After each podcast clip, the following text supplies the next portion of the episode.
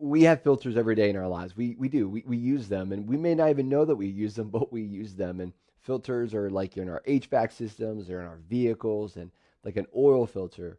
What it does is it prevents particles from getting into the engine, which can really destroy the engine. Same thing when it comes to life. When it comes to following Jesus, we need to apply God's word. We need to apply the Bible. And when we apply the Bible, it prevents things from happening. It prevents us from going down a path. It prevents us from making a decision that is going to cost us something. Uh, maybe regret, shame, guilt. But when we apply God's word, we're able to live with peace. So we're, today we're going to be looking at the filter of credibility. How would you define credibility? How would you define credibility? According to the dictionary, credibility is defined as worthy of trust or to be believed. A credible person is someone who can be trusted or believed. I mean, I want to be a credible person. I believe that you want to be a credible person.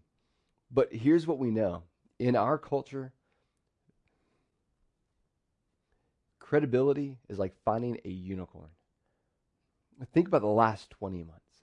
Think about the last 20 months. Think of all the decisions that have been made and have been punted or have been uh, promises that have been broken, commitments that have been overturned. Think of the World Health Organization. Think of Dr. Fauci, President Trump, President Biden, elected officials. Man, they've said, they backtracked, they uh, overturned a commitment, they broke a promise throughout the pandemic. Then, then let's think about news agencies. I mean, we have people who they only watch CNN or MSNBC, and then you have others on the other side, and they only watch Fox. And then you have those in the middle that they are looking at more smaller independent outlets. I mean, how can each network look at the same situation and have a different take on it? And then you have those who have used social media, they've used Facebook, Instagram, and they have canceled people, they have mocked people. Then you have others who they only get their information from Google, like they're typing in um, something, and that's where they're pulling all their information from. They're making their judgments based on information from the internet and cannot tell you not everything on the internet is true. And then Hollywood. Hollywood, the actors and actresses, man, they some of them have lost credibility. How about about nurses and doctors who have a different philosophy on how to treat COVID 19? How about first responders and police officers who have been tasked to mandate mask policies and vaccine policies? How about school boards and elected officials and, and quite honestly, business owners who have been forced to put a mandate in place? School boards and unions, they've had different philosophies on how to get the kids back into the classroom. And some have made decisions without any notice to parents. People have lost credibility over the last 20 months. But if we if we go back in time, how many people have lost credibility with you? How many how many people have lost credibility with you? Maybe something happened with a family member or friend and man, they you thought they had your back. You thought they were a person of their word, but man, because of selfish ambition, they were willing to make a decision that caused you to suffer. They hurt you. They they betrayed you, and you feel used. How many of us have been hurt by a church leader? They walked away from faith. They walked away from family. They had a, maybe a moral failure. Uh, personally speaking, there have been six pastors that I know, six pastors that I've known that I've worked with before. Listen, four out of the six are no longer in ministry because of a moral failure. Two have been reinstated after a lengthy restoration period. And man, it's tough. All six of them made a decision. They pursued selfish ambition. They were they, they got so used to the spotlight. I mean, we can ask why, we can ask how, and I think we all do. I think we all know. Like why are we are we tempted because we've lost credibility maybe at times? Why are we tempted to destroy something that we work so hard to build up? Why have others given it into that same temptation and they've left us with hurt and pain and, and just really suspicion?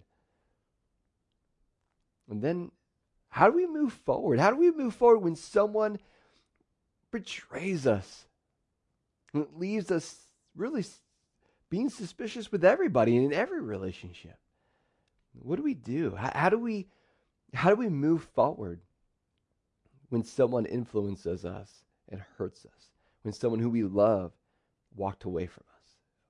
How do we move forward? And then even like as we think of a church, how do we as a church build credibility within our community? So here's a couple things about credibility. Credibility is about trust. Credibility is about trust, and credibility takes years to build and minutes to destroy. It takes time to build, earn, and receive credibility. Guys, I believe that our trust account is more valuable than our bank account. I, I believe it. I, I, believe that our, our trust account is more valuable than our bank account. I really believe that. Like, uh, do people see me as a man of my word? Am I going to do what I promised to do? Can people depend on me? Can people trust me? Well, the church has always dealt with people, with leaders who've lost credibility. And so Jude faced it with some leaders, and they were taking scripture out of context, they were manipulating people, and they were bullying people with their intellect. Guys, we face it too. We do. We, we face it with people who try to manipulate. They, uh, at times, if they're not getting what they want, they sell out. When things get too, too tough, they sell out. And then others, man, they desire the spotlight. They need the spotlight. And none of those things have helped build and sustain credibility with the church. This is what he writes. He says, When these people, these selfish, prideful, leaders eat with you in your fellowship meals commemorating the Lord's love. So, what they would do is they would have the Lord's Supper like we do, but they would have a meal with it. They called it a love feast. When it was all about Jesus, these guys made it about themselves. He says, I need you to know that these are what these people are like. So, I need you to be on the lookout. They are like dangerous reefs that can shipwreck you. They are like shameless shepherds who can who care only for themselves. They are like clouds blowing over the land without giving any rain. They are like trees in autumn that are doubly dead, for they bear no fruit and have been pulled up by the roots. They are like wild waves of the sea, churning up foam of their dead, uh, shameful deeds, and they are like wandering stars, stars doomed forever to blackest darkness. Jude doesn't hold back, does he? Jude is not holding back, and he provides us a lot to think about. And so let's look at each illustration that he provides dangerous reefs. Another phrase could be hidden rocks. And maybe some of the people were sailors, some of the people were fishermen, and, and he understood the audience he was talking to. And he's like, Look, look, some of you guys know what it's like. You're out on the boat, the water seems calm, the water seems clear, but there are some things that are hidden that can shipwreck you. There are some things that can take your boat down. And so, what he's helping us understand is we got to be on guard at all times. Yeah, we could trust people, but we have to verify what they're saying. Uh, something that we do as a church is we do background checks on all our volunteers. We want to make sure that they are set up for success and our environments are set up for success uh, when it comes to hiring staff. We want to make sure that people, um, especially as we hire within, we want people to know we want you to we want to see you serve before you lead. We want you to be able to follow before you lead. Okay, so he's like, all right, be on the watch out for these guys. They're like dangerous reefs or hidden rocks. Then he also says they're like shameless shepherds. Being a shepherd was an honorable position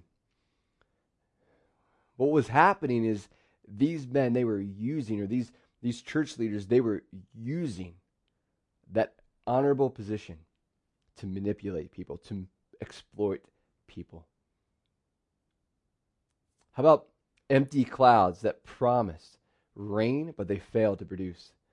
And then he's like, look, these guys, these leaders, you gotta be, be you gotta be you be you be on guard for them because they're gonna overpromise and they're gonna under deliver. He says they're also like dead trees in the fall. He's like they're doubly dead. He's like they don't even produce fruit. The reason why they are not producing any fruit because they have no root. He, he's helping us understand. He's like, look, a tree that is not producing fruit is dead. He's like, look, if these people are not producing fruit of what it would look like to be a follower of Jesus, that means that their root is not in Christ. He's like, man, they might preach the right thing. It may sound like the right thing, but if they have no fruit, that means they got no root. If they don't have any sustainable fruit, that means they have no root. And then he says they're like raging waves. I don't know if you've ever been during uh, at the beach during a storm, but those waves, man, they make a lot of noise and they wreak havoc. And he wants them to know. He said, "Look, these these people are like waves. They make a lot of noise, they wreak havoc, and then, just like a wave that goes back out to sea, what is left is damage. And who is left to pick up that damage? Not that person who caused it, the person left behind. And then he's like, they're like wandering stars. Man, they appear and then they disappear, never to be seen again. Man, when some people lose their credibility with you, they are not looking at getting it back. They just, they've used you and they are moving on. Guys, this, I, one of the things I'll be honest that just has driven me crazy, and that we're not the only church to experience this. There are many, many other churches that have experienced this. But there have been attenders, even leaders, who have ghosted us. They've ghosted me. I've reached out and over the last 17 months, we could meet in the school indoors and offer childcare. People go. People just people left. And, and it's not that they're going anywhere. And that's the thing that breaks my heart. It's just like they they they, they ghosted.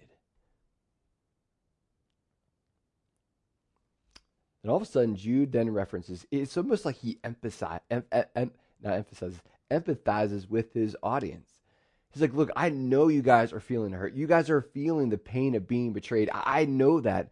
So he references the book of Enoch, and he, and again, it's just like the Assumption of Moses. It's a very rare manuscript. There's not a lot of copies of it. Uh, some portions are missing, but the church really respected it.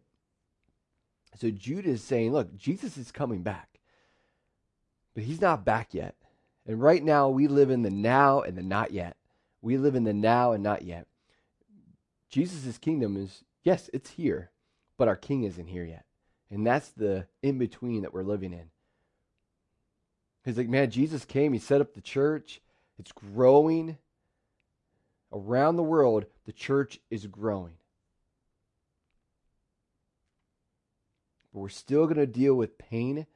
We're still going to deal with betrayal. We're still going to deal with people losing their credibility uh, using us, exploiting us, that's still going to happen because the perfect king isn't here yet. And he's like, I want you to know that God has given you his spirit to navigate those challenges. That is life in the in between, in the now and the not yet.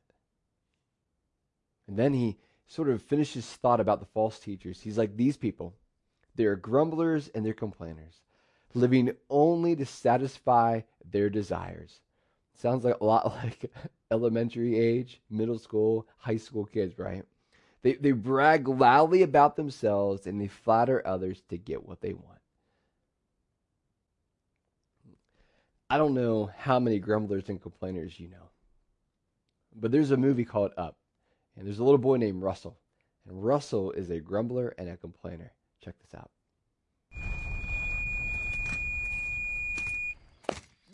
darn thing. Oh. Come on, Russell, would you hurry it up? I'm tired. My knee hurts. Which knee? My elbow hurts and I have to go to the bathroom. I asked you about that five minutes ago. Well, I didn't have to go then. I don't want to walk anymore. Can we stop? Russell, if you don't hurry up, the tigers will eat you. There's no tigers in South America. Zoology. Ah, for the love of Pete. Go on into the bushes and do your business. Okay, here, hold my stuff. I've always wanted to try this. Did you notice? And I don't know if you noticed this, but if you've been around grumblers and complainers, the the the negativity that they bring to the table, they bring to a room, actually brings the room down. And it's like others are influenced by their dissatisfaction and their discontentment. Those who grumble and complain, they see fault with others, but they never see fault uh, in themselves. And, and the other thing that I've noticed with grumblers and complainers is that they usually complain about something they are the most guilty of. So Jude continues. He's like, Look, my dear friends, you must remember what the apostles of our Lord Jesus Christ predicted. Peter addressed it, Paul addressed it, John addressed it. He says, They told you that in the last times there would be scoffers whose purpose in life is to satisfy their ungodly desires. That their ideology would be me centered, it would be very me centric. He says, These people are the ones who are creating divisions among you. The reason why is because they're not willing to submit to God's authority. And he says they followed their natural instincts because they do not have God's Spirit in them. He's like, look, guys, I need you to, to know this. If they have no sustaining fruit, they're not Christians. They're not followers of Jesus. He's like, if they are not producing sustaining fruit, it means that they have no root.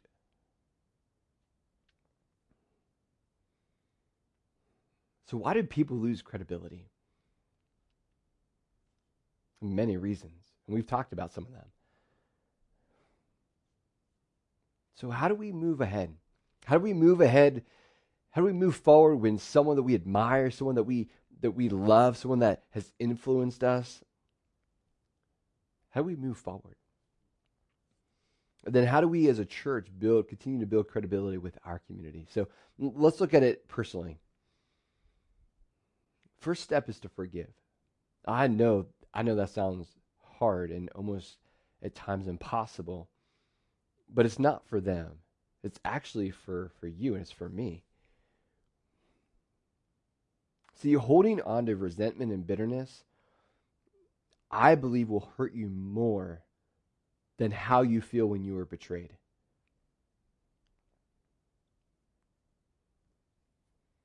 Second thing we need to do is trust again, but inspect.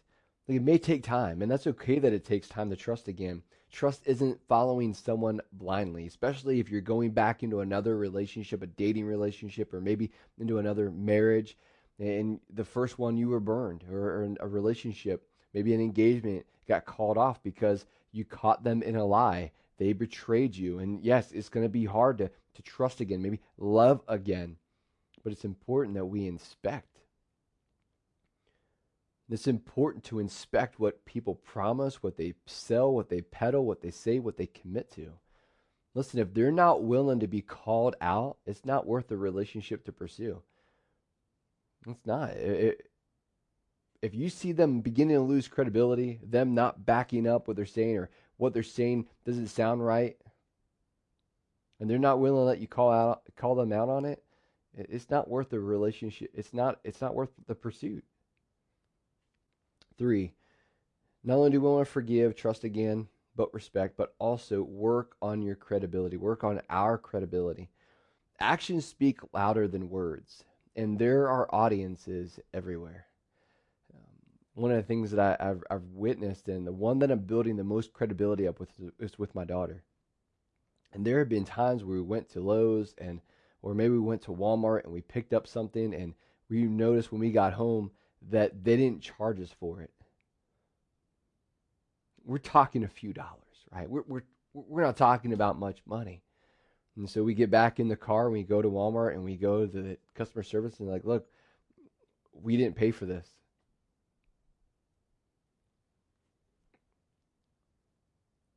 I want to make sure that I'm doing everything possible to continue to build credibility with my daughter. Because I know that it will take a very long time, if ever, if I end up losing that credibility, to build it back. I want to make sure that I'm giving her example to follow. Guys, work on your credibility. Then, as a church, we know that the church as a whole has lost credibility, but we want to make sure that in our communities that we we are showing that we are worth we have a message worth receiving. We have a culture worth being part of. And so our culture here is that we are we are staying committed to truth. Our commitment is to truth. Man, any ideology that we have has to be rooted in theology. The second thing that we believe that will build credibility is that we are committed to our culture. We are committed to the mission that God has given us, our vision and our values that are rooted in the scriptures. So our culture is unique, and we want to make sure that from the top down, one of the things that we do is that we believe trust over suspicion. And then the third thing we believe that will continue to build credibility is to be upfront and honest. We believe that vulnerability and honesty build trust. Maybe maybe you've lost credibility. I want you to know that you don't have to ghost someone. You can stay committed to doing everything you can to build that trust back with that person. Will it happen? I have no idea. Maybe you've been betrayed. Maybe you've been hurt. Maybe you're afraid to get back into another friendship, another relationship. I believe that God will help you do that. You have to trust Him, but be willing to forgive. And again, it's not for them, it's for you. And then for those who've walked away from church, yes, I believe that our eyes need to be focused on our Savior, our King, Jesus.